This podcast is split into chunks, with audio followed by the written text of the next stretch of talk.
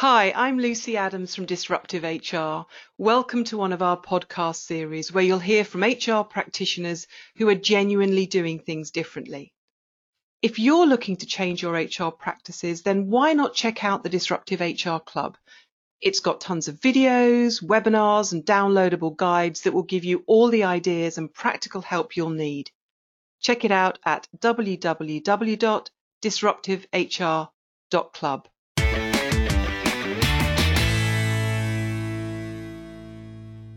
So, welcome to another session from Disruptive HR, and today we're going to talk about employment policy. Not the most exciting area of HR, No. um, but it is one of those moments that matter because it's often your employee handbook, for example, is one of the first pieces of communication you receive as a new employee. So it does matter. Where are we getting it wrong? I think we mainly get it wrong in that we have a number of assumptions that underpin our approach to policy making. And those assumptions tend to be that the role of employment policy is to protect the organisation from the worst offending employees. Mm. Even though, as we know, the vast majority of employees are actually going to behave fairly decently, they come to work to do a decent job. We will have some people that will behave badly. But what we tend to do with employment policy is we take what those small number of employees are doing in terms of behaving badly and we design rules and policies around them and then we apply it to the whole organisation. And that undertone of we don't really trust you to behave well, so we've got to protect ourselves from you in case you behave badly, is really very symptomatic of what we see most employment policies are doing. We also see, though, employment policies with just too much explanation. You know, defining things. You know, dress code, etc. You know, this kind of idea that we have to. Dis- we can't just say that uh, we want you to dress appropriately, and you will know what that looks like. We have to give exact examples yeah. of what dressing appropriately looks like. So I think those two assumptions, the two underpinning motivations behind employment policy are what's wrong with them, in that they say we don't trust you to behave well and we don't trust you to use your judgment as an adult.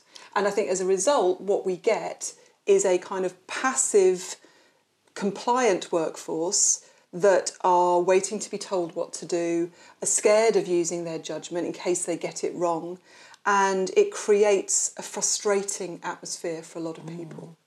And I guess for line managers as well, because they're so reliant, because the policies are often so complicated, they can't work without HR. They kind of need somebody from HR to be able to explain every kind of paragraph to And, them. and it's why we end up with daily large numbers of questions from line managers about can I do this, can Yeah. I do that. A lot of the time, it, it isn't a technical issue where HR expertise might be really important. It tends to be a judgment issue. Mm. And a lot of the time, we end up providing them with answers rather than encouraging them to use their, mm. their judgment, which keeps us in that place, doesn't yeah, it? yeah. We we are then the compliance officer, the police, the kind of the rules keeper, which is not very attractive, is it? No, and it also keeps us from doing stuff that we might should actually be find doing. useful. Um, so instead of thinking about how do we create the conditions where people can be more agile and productive and innovative, instead we are the keeper of the rules, the nursemaid, uh, which is just I think really unhealthy Yeah. for HR. So what should we do? What's the what's the new way? So we're seeing a real shift uh, finally in employment policy. Of course, you've got to have certain things that keep you safe, and you've got to make sure that you're behaving in a legal way, and that you're not, uh, you know, creating anarchy and chaos. You know, it's not a hippie commune you're running; uh, it is an organisation. So uh, there's got to be some guidance. But what we're seeing is much lighter touch. Yeah. Instead of it being the minutiae that's explained, you know, you can do this but not that, only on a Tuesday, only after four o'clock, it tends to focus on the outcome that you're looking for. Netflix call this freedom within a framework. So there is a framework there, but it tends to have um, one statement rather than loads and loads of minutiae. Classic examples would be the Netflix um, expenses policy, do the right thing by Netflix, or legal and general, their approach to dress code, uh, dress for your day, or um, social media policies, things like Gap, Intel, Ford. Their approach to social media policies is play nice, use common sense, and if you get it wrong, apologise and take it down. So what you're saying is to maybe look through the policies you've got at the moment and see if you could replace some of those with just a statement. Yeah, and, and look at those that have been written with the assumption that we don't trust adults, Yeah. don't trust our employees to behave as adults. Or our managers to Yeah. make good judgment. Yeah. And we can really try and encourage leaders to use their judgment, you know, by the way our policies are written. So uh, if you think about Unilever's approach to flexible working, you know, what they found was was that line managers were resistant to uh, to allow people to work flexibly. And instead, having a starting point of every job can be done flexibly, it kind of stimulated line managers to think how can I Yeah. do this in a flexible way? How mm. can I work with this employee in a different way? Rather than trying to prescribe everything. Yeah. So actively encourage people by withholding the detail and having a different starting point, like every job can be done flexibly. How do you get started? I think we just need to be really careful that we don't go too big too early. You know, you're not going to rip up your health and safety policy or uh, do something that's going to expose your organisation to financial risk or reputational risk. You know, we don't pilot enough in uh, HR. I think we need to start small, start in an area that uh, if it goes wrong, it isn't going to matter too much. So, um, often give the example of uh, when we were at the BBC, we piloted take as much annual leave as you want in the natural history unit. And the reason we chose the natural history unit was that it was small. It was only 250 people. Uh, the the manager there, a guy called Andrew, you know, he he was not kind of the most sophisticated, brilliant leader, but he got it, and he was curious and he was open, and so you kind of go where the energy is. And if it had gone wrong, it wouldn't have been like doing it in news, for example, where they may well have, uh, you know, it might have got to the press, and because they're all very well connected in news with uh, national newspapers. So it was a way of containing it and, and trying something out. Now, in the end, we decided not to roll it out for for other operational reasons, but it was a way of just trying something in a safe space. And you know, if we're going to be pioneering and progressive in HR, we have to be capable and allowed and be given the space to get things wrong. Yeah. And so piloting and experimenting, I think particularly with new approaches to rules is, is, is a really is a, yeah, a safe, agile way of, of trying this stuff out.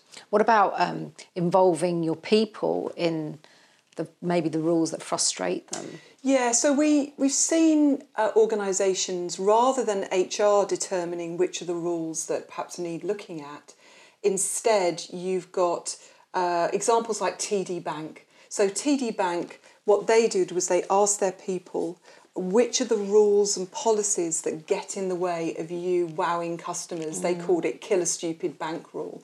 And you know, we've tried this in organisations, haven't we, where we said which are the rules and policies that just frustrate you or prevent you from doing your best work. And what we find is that typically the things that come up aren't necessarily earth shattering, but they're just small tweaks that you can make that give people a, perhaps a greater degree of autonomy to be able to respond more to customer needs.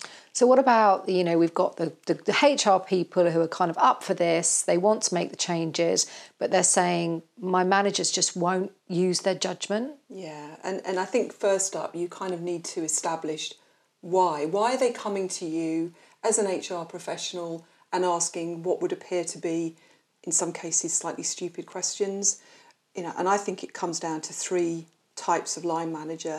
You've got the ones that are too scared to make the, the right, you know, to make a, a judge a decision for themselves, in which case you can support them, and we'll come back to this in a minute, but you can support them to get to a place where they are more confident. Secondly, it's just that they don't know. in which case you provide them with the intelligence, understanding, so that next time they can make the decision for themselves. And then you get the ones that don't want to, that are reluctant to take on any responsibility. And unfortunately, there's not a lot you can do with people like that, you know, and we have to accept that there are certain line managers that we are never going to progress to being great line managers, and we kind of just need to ignore them. And we need to just try to move away from getting them to a place where they're like the better ones. So we're compensating for them by providing too many rules and regulations. Um, with the example that I gave of the first one, which is that they don't have the confidence to do it, there's a technique that uh, we've used and that can be very, very uh, effective, which is called scaffolding. And I'll give you the example of you know, when you're uh, teaching your kid to ride a bike and you start off and they've got the stabilizer wheels on, and you take the stabilizer wheels away what you don't do is just kind of push them off from the back and kind of wave at them because it will be a disaster. What you do is you hold the saddle and you hold the handlebars and you run alongside them. Then the next stage is you just hold the back of the saddle and they're managing the, the handlebars for themselves. Then the next stage is you're running alongside them but you're not holding onto the bike and finally you kind of wave them goodbye. Um, that is a kind of scaffolding technique. It's allowing the individual to try something out in such a way that if it goes wrong, it's not going to damage their confidence or do too much damage to their people or, or the business. And, you know, we can give an example of uh, companies where we've worked with managers that have wanted their line managers to take responsibility for making decisions around reward, remuneration, bonuses. You don't just give them a pot of money and say, off you go. First stage is you give them a theoretical budget and you ask them to talk through how they would go out distributing it and what would happen then if this person wasn't happy? How would they handle it? What about in six months time when that person leaves and they've got to find the money to bring in someone who's new and more expensive? So you get them to deal with scenarios theoretically then you give them a small budget and you get them to try it out with a small number of perhaps less controversial employees. You bring them back together again. You ask them how did that feel? What did they learn? What would they do mm. differently? So they're learning from each other and finally you give them the budget and you know is that time consuming yes it is but it's a damn sight less time consuming than continuing to have to be the ones that distribute paid bonuses and uh, on behalf of line managers. So, you know, if, if we believe our role is to improve the capability of line managers, then we have to look at a slightly more sophisticated approach mm. to getting them mm. confident. And I know a lot of people will be saying, what about fairness and consistency. What's your what's your kind of take on that? Well, yeah, we hear this a lot, don't we? You know, well, mm. we can't possibly allow these poor employees that are being led by poor managers to suffer, um, and so we've got to do it for them. I think we're, I think we are perpetuating this poor management by doing that. Let's be honest, if you're being led by a poor manager, your experience is pretty rubbish anyway. So, you know, I do think that we kind of need to expose these poor managers a bit.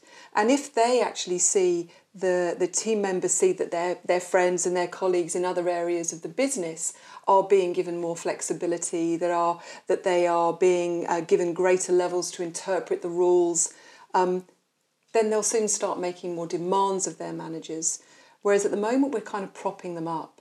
So, uh, you know, I think we've got to be honest and realise that, you know, they're experiencing um, a pretty negative uh, experience of working with their line manager anyway. Um, and actually, by continuing to compensate for them, we're not doing them any favours. And what about the manager that says, even the good managers that just say, um, I need the I need to have the policy. I need to have it written down because I want to treat all of my people the same. Is that possible in this day? Yeah. So I, you know, we we do need to help line managers understand that equality is not the necessarily and, and inclusion doesn't necessarily equate to treating, treating everybody the same. Mm. Actually, what we're trying to do is to create an equality of experience. We're trying to in, uh, create an inclusive, inclusive environment where um, I feel recognised, you feel recognised, I feel valued, I'm allowed to work in a way that's uh, flexible and meets my needs, as are you. But our two experiences and how we get there could be very different. So I might want to feel recognised and valued by um, being given lots of thank yous and given plenty of time off. And you might feel valued and recognised by being given a bit of extra cash because that's what you desperately need if we are able to help managers think about the outcomes that they want to achieve rather than deploying a consistent process, mm. then I think we're able to ensure that they can interpret the rules while still ensuring equality of opportunity and experience. Yeah, it's good. And what about um, communicating? So, what's your kind of view on the on the handbook itself, or yeah, I mean, I, I don't have too much experience on this. I mean, I think that my sense is that it should be more of a welcome document. Yeah. Than, um, but you've done more work on this than I have. Yeah, I, I have. I think that what we're seeing now is much more around it being, it's a much more of a marketing document actually, um, in terms of being a real sales tool for attracting people to come and work for you. And I think when you can have a handbook that's much more around statements that really live and breathe your culture, I think that's really attractive to employees. And what would you do then? Would you include the um, the policies, the maternity policy, the annual leave policy? Would you have where would you yeah, have those? I always have this question from clients. I, what I would do is always have, you know, your statements of, you know, how things work around here, and that might be the working day, it might be, you know, the non-dress code or the expenses policy, whatever it might be in terms of statements. And then often we have the bit that says, um, you know, and these are things that we do to support families, and there would be a link to kind of some of the policies you just mentioned, things like maternity, parental leave, etc. And then there's the final one that says if things should go wrong, and it's a statement that says we always trying to resolve things without reverting to a formal process but if we ever have to, here they are, you know, so that you know that the people know that you're thinking about keeping the organisation safe, but also to protect employees. So it's not doing away with it, like you said at the beginning, it's not anarchy, but it's keeping it much more in the kind of background, the kind of if you ever have to look at this, and we hope that you don't, here it is. So you're yeah. kind of, so it's a bit, a bit of both, I think, but very much a, a sales document, if you like. So, in summary, think about the fact that your rules and policies, whilst they might be necessary, they they really do matter in terms of the experience. So, how are you going to use this as part of marketing who you are and the experience that you want your people to have? Make sure that the underpinning assumption is adult to adult. We trust you to use your judgment. We trust you to behave in a decent way and ask your people which are the rules and policies that currently frustrate, because it may be that you're just missing something. Thanks for listening to this podcast. For more resources to help you change HR, check out the Disruptive HR Club at www.disruptivehr.club.